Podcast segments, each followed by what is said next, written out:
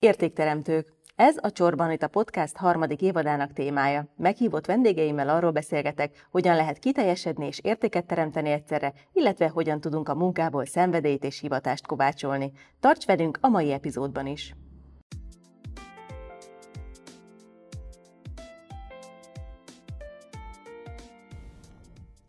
Csak szét kell nézni magunk körül, és rengeteg értéket fedezhetünk fel. Valahogy ez az érzés kerít hatalmába, amikor Kendeofer Krisztina tartalmait nézem az Instán, vagy amikor beszélgetek vele. Krisztát legtöbben sztármenedzserként ismerik, de sokkal több erő és energia van benne annál, hogy néhány száz embert menedzseljen, és ez szerencsére pár évvel ezelőtt ő is észrevette, kinyitotta saját kapuit. Közösségi oldalán sok ezer embert inspirál nap, mint nap. Mottoja, merj hinni magadban és az álmaidban. Nagy szeretettel köszöntelek Kriszta a műsorban. Köszönöm, hogy itt lehetek. Elképesztő energia, rajongás és életszeretet árad belőled mindig, a, a, akár személyesen találkozunk, akár a közösségi felületeiden. Ez az értékadásodnak az alapja? Ez nem egy tudatos dolog szerintem, ez az életszeretet inkább a sejtjeimből jön, szóval ez tényleg a személyiségem része. Volt talán tinikoromban más korszakom, de alapvetően az egész családomra ez jellemző, hogy nem kesergünk, nem azzal foglalkozunk, hogy mi nincs, hanem sokkal inkább annak örülünk, ami van, és aztán a férjem még inkább ezzel a szemlélettel él, és ez talán fel is erősítette bennem ezt az elmúlt húsz évben, szóval inkább azt gondolom, hogy ez kevésbé tudatos, ez én vagyok magam. Ennek az évadnak a témája az értékadás. Hogyan jelenik ez meg a te személyes életedben?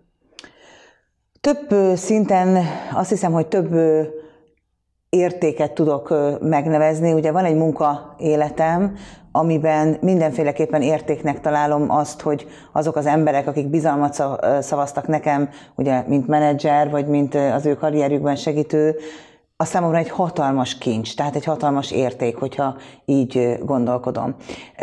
A bizalmuk maga, hogy, hogy tudod, ez egy nagyon érdekes dolog, amikor a saját életed előre menetelét másnak adod. Szóval ez egyfajta érték. Nagyon nagy érték az, hogy, hogy a családom mennyire egy egységes, homogén valami, amiért hálás tudok lenni minden áldott nap.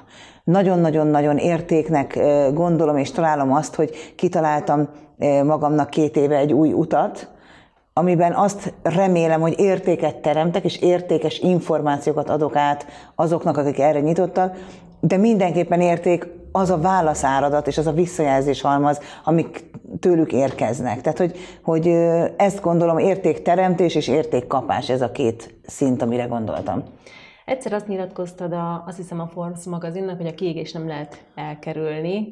Ez téged is magával rántott egyszer, és hogyan jöttél ki ebből?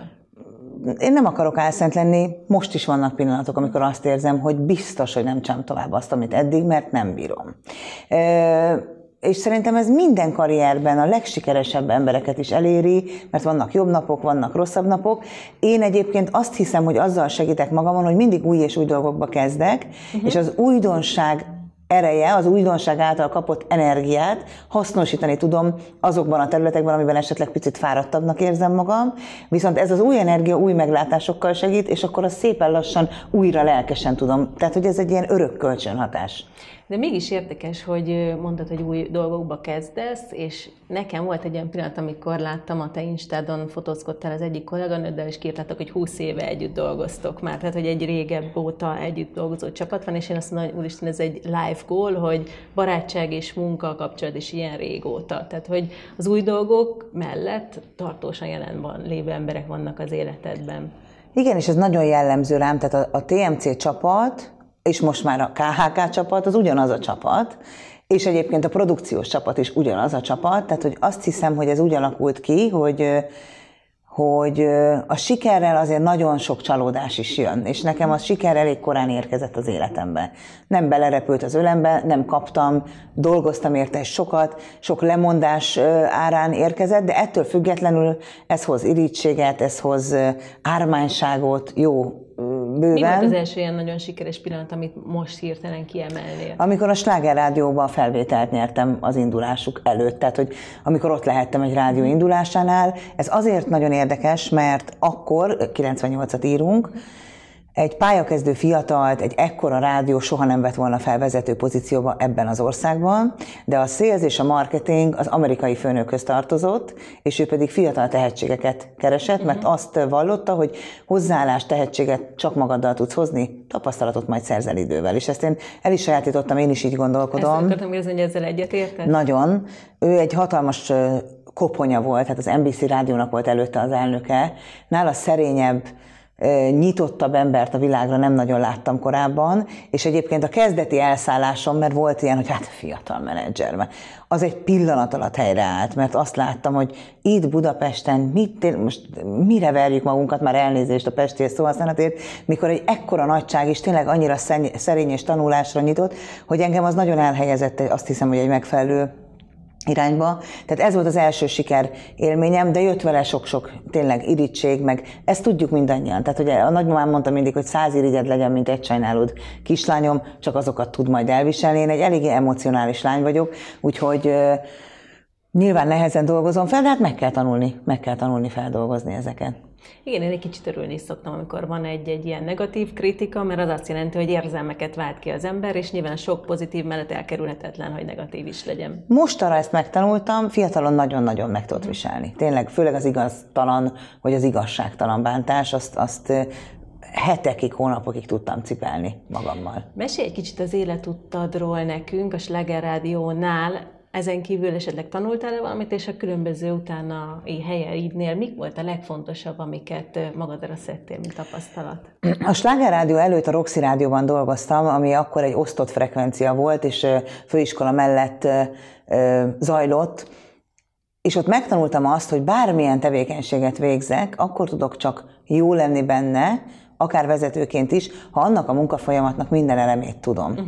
És erre nagyon figyelek a mai napig, amikor a műsoraimat gyártom például, nagyon megleptem a rendezőt, amikor egy napot eltöltöttem vele, mert akartam tudni, hogy mit csinál. Akarom tudni, hogy az operatőr mit csinál. Nem akarom megtanulni, nem a helyére akarok ülni, és nem beleszólni akarok a munkájába, de azt gondolom, hogy egy meetingen akkor fogom tudni érteni az ő szempontjait. A lehetőségeidet látni. Abszolút így van. Igen. Úgyhogy ezt a Roxiban tanultam, hogy uh-huh. minden, nincs, nincsen méltatlan munkafolyamat, mert akkor, mind, akkor tudom irányítani, ha tudom, hogy miről szól. A Sláger Rádióban azt tanultam, hogy nincs lehetetlen, ugye ez egy amerikai cég volt, ezt már említettem. Én nagyon gyakran ingáztam Amerikát. Tehát, hogy volt olyan, hogy a jetlegem azért nem jött elő, mert mire előjött volna, már visszajöttem. Uh. Tehát repültem egy napra New Yorkban, nem egyszer, nem kétszer. Az első workshop, amit Amerikában eltölthettem, a Walt Disney elnöke beszédje volt. Tehát egy teljesen más világ. Más világ tényleg. Főleg ez hányban volt? Hát 98-tól 2002-ig. Hát igen, akkor ez még abszolút újszerű volt. Egy csoda volt. És ráadásul én egy ilyen nagyon poroszín neveltetésből jövök, viszont már kiskoromban is volt kitekintésem, mert az édesanyám testvére Kanadában él, és az anyukám mindig elküldött nyári iskolába tanulni, hogy ne, lob, ne uh-huh. lebzseljek nyári szünetben. Szóval mindig megvolt ez a kettősség, hogy ez a közép-kelet-európai poroszos bezártság, bizalmatlanság talán, és ez a nagyon amerikai, nagyon merjük megcsinálni, hiszünk önmagunkban, ez keveredett, és aztán azt hiszem ez győzedelmeskedett. Ez gyerekként is érzékelhető volt egyébként ez a különbség? Hát gyerekként érzékelhető igazán, mert gyerekként azt tudod összehasonlítani, hogy itthon az iskolában, ha valamit nem tudsz feleléskor például, akkor úgy rád koppintanak, hogy azt érzed, hogy nyílna meg a föld, mert tiniként egyébként is szégyelsz ott kint állni egy osztály előtt, de még úgy olyat is mond a tanár, hogy azt érzed, hogy tényleg mindjárt elsüllyedsz, pedig lehet, hogy csak egy rossz pillanatod volt. Amerikában pedig, vagy Kanadában, amikor egy ilyen pillanat ért, akkor azt mondta a tanerő, hogy én tudom, hogy te ezt tudod jobban is, hogy holnap neki futunk újra. Hm. Tehát, hogy akkor nagyon érzed, nagyon érzed azt, hogy, hogy, hogy mennyire más a támogató gondolkodás, és mennyire más a, a lenyomó, ellenőrző gondolkodás. És akkor a, először voltál a, a Roxy rádióban, aztán a Sláger rádióban, és hogy nézett ki utána a karriered? Utána a TV2 következett. Uh-huh ami egy hatalmas szervezet volt a, a rádióhoz képest, és egy nagyon más vállalati kultúra, hiszen egy tisztán magyar tulajdonú ö, cég volt, ö, többnyire az akkoriban nagy nevű televíziósok által üzemeltetve és irányítva. Ö, nekem az nem volt egy jó hely, mert én annyira megszoktam ezt a szemléletet, hogy akarj újat kitalálni, merjél gondolkodni, van lehetőség az előrelépésre, és ez után bekerültem ebbe a inkább ne gondolkodjunk semmi újba, mert hm. abból még, tehát hogy a biztonsági játékra. Ezt rögtön láttad, vagy rögtön meg tudtad fogalmazni Nem. magadnak? Nem, én világ megváltani mentem oda, és aztán szépen lassan a, a szárnyaimat, a lelkesedésemet nagyon tudatosan törögették le, úgyhogy ez nem volt Voltak nekem való. tüneteid, hogy hogyan lehet ezt észrevenni magán az embernek? Nekem meggyőződésem, hogy ez az egész termetváltozásom egyébként ennek köszönhető. Én egy jellemzően, és ma már tudok erről beszélni, egy vékony ember vagyok. Uh-huh. A te, gyerekem mondta kiskoromban, hogy mama most is, csak hát kicsit körben nőtt a háj, és ez nagyon aranyos volt, de, de hogy én azt gondolom, hogy a sok bennem, tehát hogy amit nem mondasz ki, az megreked. Uh-huh. Nem akarok elmenni spirituális irányba, de ez a pajzsmény azért itt van. És azért ebben a, a TV2-es életemben én nagyon sok mindent nem mondok, nagyon sok stresszért, nagyon sok feszültségért, nagyon sok olyan dologért, ami bántott, vagy nem bántott, de mentem volna és visszahúztak, és nem mondtam ki. És én nekem van egy olyan gondolatom, hogy ez a sok ki nem mondott valami itt összegyűlt, uh-huh. és azt mondta a pajzsmirigyem, hogy akkor ő ettől. Elég. Igen. Biztos, hogy a, a gyógyulásnak az is folyamat, hogy erre rájössz, de én hálás is vagyok egyébként ennek, és ezt is el kell itt mondanom, mert, mert azért sokat túlsúlyos ember is, bár fitnessguruk mondják, hogy mindenki le tud fogyni, nem így van. Vagyis, hogy nem mindenki egyformán egyszerűen tud lefogyni, de én például köszönhetek sokat ennek az állapotnak. Mert előtte, ha én egy komoly üzleti tárgyalásba keveredtem esetleg férfiakkal, nem a, nem a munka volt az első gondolatuk velem kapcsolatban. Uh-huh. Nagyon sok nő nem úgy nézett rám, mint egy egyenrangú partnerem, mert ez sikeres is, meg csinos is, hát ezt ismerjük, egy a tyúk ketrec, így lett bennem valami, amit le lehetett sajnálni, lett lehet bennem valami, amivel együtt lehetett érezni, és mindjárt emberibb mi voltúvá váltam, mint ez a elérhetetlen sikergyerek. Úgyhogy tulajdonképpen én, én csak köszönhetek ennek, bár voltak olyan időszakai, amikor Szoktam mondani, hogy az öngyilkosság a legviccesebb gondolatom volt ezzel kapcsolatban, de ez már nagyon rég elmúlt. Jó, hogy erről beszélsz, meg ezt hangosan kimondod, mert szerintem ez nagyon sok embernek. Azt tapasztalom, segít. hogy ez nagyon sok embernek kapaszkodó, és pont ezért nem jelent már problémát beszélni róla. Egyébként pedig megtanultam ezzel én, és megtanultam elfogadni magam. Mhm. A tested azért akkor hamarabb észrevette, mint te, az, hogy nem a helyeden vagy. Te mikor vetted észre, és hogyan léptél tovább? Ö- én az ott töltött idő felénél kezdtem észrevenni, hogy ez nem, nem az én helyem semmilyen szempontból, és nem mertem lépni, mert mert hirtelen attól féltem, hogy hova tovább. Nagyon fiatal voltam, és egy csúcspozícióban ültem egy, egy országos vezető televízióban, tehát nem nagyon volt hova uh-huh. ezen a vonalon tovább menni csak a nemzetköziség. És az én életemben nagyon jellemző az, hogy, ha nagyon gondolkodom valamin, akkor egy angyalka, a gondolatteremtő ereje, vagy tényleg nem tudom mi, be, bevonzom. És nagyon sokat gondolkodtam azon, hogy én elmegyek külföldre. Ö, és akkor egyszer csak megkeresett a Fox Kids nevű gyerekcsatorna, ma már nem így hívják őket, régió ö, marketing főnököt kerestek nyolc országra, többször voltam Londonban tárgyalni velük, és megkaptam ezt az állást nagyon büszke lettem magamra, és azt éreztem, hogy akkor ez igazolja azt, hogy nem velem van a baj, hogy nem találom itthon a helyem, hiszen ha kellek egy ekkora nemzetközi cégnek, hát akkor mégiscsak rendben vagyok, és egyébként ez a gondolat elegendő lett ahhoz, hogy ne kelljen ez az állás. Mert megnéztem a szerződésemet, és az, az azt jelentette volna, hogy le kell mondanom a családról. Nem volt párkapcsolatom, nem volt semmi, ami itt tartott volna. A tudat volt, hogy ha én ezt az állást elvállalom, akkor három évig ennyit kellett volna aláírom. Szállodából szállodába repkedem, tehát ott nincsenek emberi kapcsolatok. Mm-hmm. És ennyire én azért nem vagyok karrierista, meg tudatos. Plusz a Sláger Rádió hívott vissza, uh-huh. egy magasabb pozícióba, és akkor én azt mondtam, felhívtam, soha nem felejtem el, Londonban ültem a szálloda ágyába, megkaptam a, az állást, és felhívtam a korábbi főnökömet New Yorkba, hogy itt ez az állás, de én igazából ezt nem akarom. Nagyon szeretem azt a, a feladatkört, amit a Sláger Rádióban rám akarnak bízni, de én nem akarok pozíciót. Én nem akarom ezt az egész majomkodást, bocsánat, akkor ezt így hívtam, és tényleg nem gondolom, hogy minden pozíció majomkodás, nekem az akkor az volt. Nem akarok diplomata lenni, nem akarok alkalmazkodni, nem bírom a bürokráciát, én dolgozni szeretek. A kommunikáció a szenvedélyem, a marketing, a promóció, amit el lehet vele én, én, az, én dolgozni szeretnék, tegye meg, hogy ezt a megbízást odaadja nekem, és én csinálok egy tanácsadó céget. És azt mondta, hogy jó.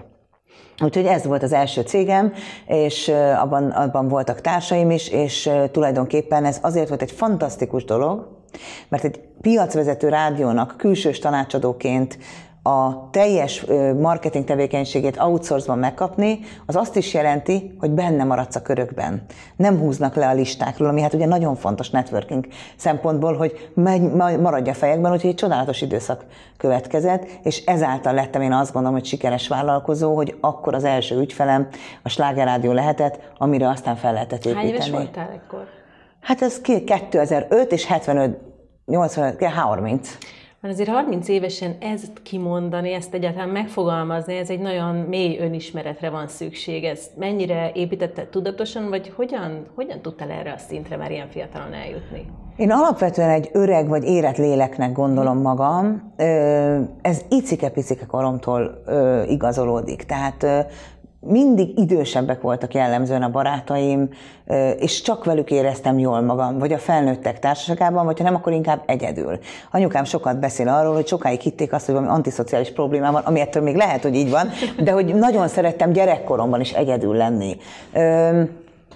Én azt tudom, hogy már 30 évesen is arra vágytam, hogy jól érezzem magam a hétköznapokban. Nagyon sokat dolgoztam, de azért, mert nagyon szerettem. Tehát, hogy más az élvezeteket úgy hajszolja, hogy elutazik nyaralni, én engem te jobban nem tudnám megbüntetni, mint hogy mondjuk elküldesz két hétre a Seychelles szigetekre. Mert a kett, második napon meghalok. Mert mit lehetne még, hova lehetne menni? Sehova. Mit lehetne még meg? Semmit. De lehet repülni, de nem akarok repülni. Lehet pihenni, de én már nem akarok. Hogy bennem van valami energia, ami visz előre, és boldogát tesz, és ezt már akkor is éreztem, hogy jó, ennyi, ennyi a mott, hogy jól akarom érezni magam a bőrömben. És ezt meg tudtad fogalmazni. Megalapítottad a céget, és akkor milyen kihívások elé állított ez még téged? Hát semmit nem tudtam a vállalkozói létről. Tehát azt képzeld el, hogy Hát 30 évesen ez... Semmi, tehát hogy nekem ha autó, tehát, de ilyen apróságok, hogy a telefonszámla befizetése hetekig, hónapokig nem jutott eszembe, mert hogy az, arra volt egy osztály. Téli gumicserére volt egy másik osztály. Tehát, hogy a legviccesebb tényleg, a nagy, sikeres vállalkozó én, hát ezt mindenhol el szoktam mondani, az első három hónapban dolgoztam nagyon-nagyon sokat, de nem volt bevétel. Mert nem jutott el a tudatom még, hogy a bevétel úgy hogy az ember számlát állít ki a tevékenysége után. Tehát, hogy ennyire alapokból kellett ezt megtanulni. Teszem hozzá, ma már nyilván azért ennek sok-sok segítő eleme van a neten, aminek utána lehet nézni, azért ez még nem ez a korszak volt, és, és a vállalkozói lét akkor azért nem volt ez a menő dolog, mint most. Akkor az volt a menő, hogy nagy vállalat nagy pozícióban ülni mm. egy szép package Ma már nagyon más csengése van ennek. Mm, azért ez, hogy most menő a vállalkozó élet, ez is előhoz egyébként kérdéseket, meg, meg, meg szerintem olyan emberek is elkezdenek vállalkozni, akik kifejezetten nem oda valók, Egyet azért érte. más kompetenciák kellenek. Te mind a kettőben otthon voltál. Mi az a közös kompetencia, ami kell, és mi az, ami megkülönbözteti mi az a, a tulajdonság, ami megkülönbözteti a, a két pozícióban ülő embert? Aki azért akar vállalkozni és elhagyni a korporét létet, vagy a vállalati, alkalmazotti létet, mert nem bírja az adminisztrációt például, vagy a tervezést, annak nem lesz jobb a vállalkozói élet sem. Tehát attól, hogy saját cégem van, az nem kevésbé precíz, az nem kevésbé tervezendő, az nem kevésbé adminisztratív, mert ezek a nagyvállalati rendszerek nem véletlenül lettek azok, amik jól követhetők, jól értékelhetők, kvalitatív, kvantitatív szempontok alapján, tehát én ezeket mind átvettem a korábbi életemből. Ami nagyon más, az a szabadság faktora. Hogy lehet, hogy négy napot éjjel-nappal dolgozom, de egy napot nincs kedvem, és ezt megtehetem. Alkalmazottként azért ezt nem nagyon teheti meg az ember. Ha hibázom, akkor nem kell mást hibáztatnom, mert ez az én hibám. a sikerem meg az én sikerem és a csapatomé, tehát hogy ez a fajta gondolati szabadság nagyon más ebben, és az alkalmazkodó hogy az alkalmazkodás kényszerűsége ebben kevésbé van meg. Ebben is megvan azért, hiszen emberekkel dolgozunk, ügyfelekkel dolgozunk, de mégsem az a kiszolgáltatottság, hogyha ha lehet így fogalmazni. Tehát ezt, ezt gondolnám a legfontosabb különbségnek. Hányan vagytok most? Most nagyon kevesen vagyunk igaziból, de a, a csapat azért, amikor rendes üzemben és nem Covid üzemmódban dolgozunk, akkor az irodában három ember van rajtam kívül, van egy nagyon régóta velünk együttműködő pénzügyi csapat, van egy jogi csapat, de aki az irodában van, hogy négyen vagyunk uh-huh. jelenleg, és összesen a, a, a basic csapat, tehát akivel mindig az, ugyanazokat a dolgokat együtt csináljuk, az olyan 15-16. Azért ez nem kevés, így sem. Még ugye láttam a nőkomment felvételén, ott egyszerre száz embert is igazgattál. Igen. Hát az nagy szerelem. Hogyan pattant ki a fejedből, hogy akkor nem csak a közvetlen környezetedet szeretnéd inspirálni, hanem ezeket a tapasztalatokat, tanulságokat, ezt az élet, szemléletet szeretnéd megosztani egy tágabb közösséggel is? Olyan csodás lenne egyébként azt mondani erre, hogy hát ez volt a következő karrierállomásom, és ez egy nagyon tudatos lépés volt. De ez nem igaz. Szóval ez az első olyan dolog az életemben, ami nem is én találtam igazából ki. Egy helyzet adódott, amivel éltem, és azóta is folyamatosan sodródom. Talán most jutottam el oda idén, hogy amikor megcsináltam azt a, azt a gyakorlatot, amikor lezárok egy évet és megtervezem a következőt, talán idén mertem először azt kimondani, hogy nekem ez az utam, és én ezzel szeretnék mhm. foglalkozni. Eddig mindig magamnak is azt mondom, hogy ó, ez csak egy hobbi, amiből erőt merítek, ó, ez nem. Tehát, hogy most már érzem és tudom, hogy ez az utam, nem letéve a másikat, de, de két dolog történt, ami ide sodort. Az egyik az, hogy volt egy nap két évvel ezelőtt egy nyári napon, amikor az egyik legszorosabb barátomnak én voltam az esküvői tanúja, és már az előtte lévő nap odautaztunk erre a helyszínre, és reggel hajnali 7 órakor kaptam egy telefont, hogy a másik legjobb barátom elhunyt váratlanul. Uh. Én nem tudom, hogy éltem túl ezt a napot, most se tudom. Először is azt gondoltam, hogy hazamegyek, engem ez nem érdekel. A férjem, aki mindig a jobbik és a józanabb és a, a nyugodtabb élem, azt mondta, hogy hát nem tehetjük meg, hogy ennek ez a legboldogabb napja ennek az embernek. Most fogjam vissza, tehát valamit próbáljak megrendezni magamon. És végig gondoltam, hogy mennyire igaza van. És az adrenalin azért egy érdekes dolog, mert úgy helyre rakja, tehát hogy éjfélkor derült ki a mennyasszony számára, hogy velem mi történt reggel egy Facebook posztból, addig bírtam visszatartani, hogy ne búcsúzzam el ettől az embertől, de addigra már tele volt a sajtó vele, tehát hogy egyszerűen kikívánkozott, hogy én is el akarok búcsúzni, én is sajnálom, nehogy valaki azt gondolja, hogy én nem sajnálom. Na mindegy, és ez a nap, ez egy olyan dolog volt, mint egy rajzfilm figurát elképzelsz, hogy szétrobban valami, mm bennem szétrobbant akkor valami, és ma már meg tudom fogalmazni, hogy az robbant szét, hogy soha többé nem akarok megfelelni senkinek. De olyan érdekes, hogy ezt ez a nap okozta. Mert ez valahogy nagyon-nagyon pofonvágott, és szembesített azzal, hogy vajon mi fontos a világban. Az élet, meg a halál az alakulás, tehát egy szerelem születésének a gyümölcse, ami ugye a házasság volt, és az, hogy egyik pillanatról a másikra el tudunk menni. És ha ez így van, akkor én tényleg azzal foglalkozom, hogy mit szól más, meg majd mit gondol más, meg nem merek kiállni egy színpadra, nem mertem nyilvánosan beszélni. Tehát, hogyha így meghívtál volna erre a beszélgetésre, mindent kitaláltam volna, hogy kicsúszak belőle. Mm. Színpadon se. Amerikában angolul igen, Magyarországon magyarul soha nem.